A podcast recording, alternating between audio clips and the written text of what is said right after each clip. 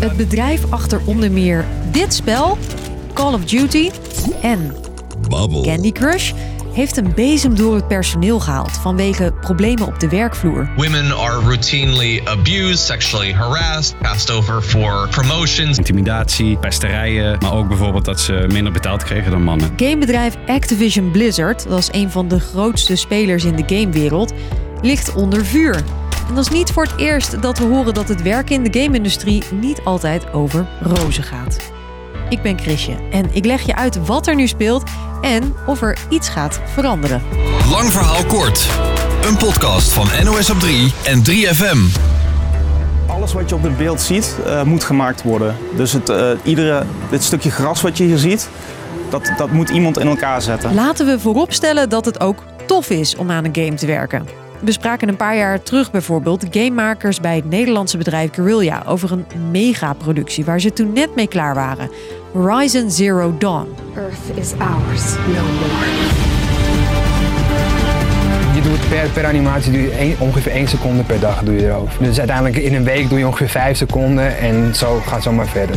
Nou, je hebt, je hebt Elo is het, eh, het hoofdkarakter. Zes jaar lang spendeer je 8, 9, 10 uur per dag, vijf dagen, zes dagen in de week soms met haar. Mooi werk dus, maar ook best wel heftig die uren.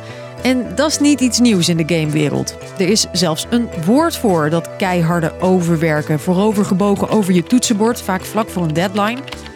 Crunch time. I worked about seven days a week, between 14 and 16 hour days. And when would you go home? I would go home uh, when I was ready to collapse, basically. Uit een groot Amerikaans onderzoek twee jaar geleden kwam dat meer dan de helft van de mensen die in de game-industrie werken wel eens wekenlang flink overwerkt. Voor weinig geld ook nog eens.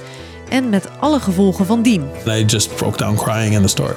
I didn't know how to live. Gebeurde bijvoorbeeld bij Rockstar, dat is het bedrijf achter GTA en Red Dead Redemption. En bij dat laatste spel moesten mensen zelfs werkweken van 100 uur draaien. Ze zagen hun families niet, moesten weekenden doortrekken en soms zelfs slapen op de zaak.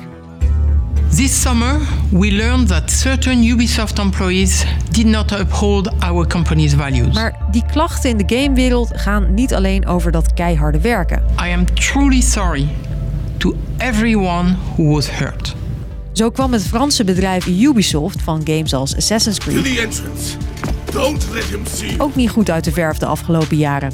Daar trokken diverse medewerkers aan de bel vanwege seksuele intimidatie en discriminatie. Activision Blizzard, waar we het nu dus over hebben, dat is dus zeker niet het enige gamebedrijf waar het misgaat. Ja, er is eigenlijk eh, twee jaar onderzoek naar gedaan. Dit is mijn collega Philip Dujic, die volgt de zaak rond Activision Blizzard al een tijd. Dus ik heb hem even de studio ingetrokken. Het meest bekende voorbeeld dat er is, is dat er een vrouw die zou zelfmoord hebben gepleegd toen eh, mannelijke collega's op een business trip naaktfoto's van haar hebben verspreid onderling. Eh, ja, dat is zeg maar een, een heel heftig voorbeeld van wat er daar gaande was. Uit dat onderzoek bleek dat er sprake was van intimidatie en pesterijen. Ze beloofden beterschap. Bijvoorbeeld dat ze beter gaan luisteren naar mensen, beter gaan luisteren naar de klachten. eh, dat ze onderzoek gaan doen naar de klachten die al bestaan. En dat ze wat meer op de diversiteit gaan letten binnen een bedrijf. Dat mensen met een kleur, misschien wat meer vrouwen aannemen. Om toch eh, van die mannencultuur af te komen. Hè, want de macho-cultuur, dat is ook een, een aanklacht die, die tegen ze staat. En dat er een mannencultuur is, dat is niet zo gek. Er werken namelijk 9000 mensen en maar een vijfde is een vrouw. En die verdeling zie je bij meer gamebedrijven, blijkt uit onderzoek. I promise I'll give her my full attention. Dan nu even terug naar die maatregel van Activision Blizzard. Meer dan 20 ontslagen. Die kwam na een protest. We believe that our companies can be better. We believe in the people around us. We believe in the games that we're making.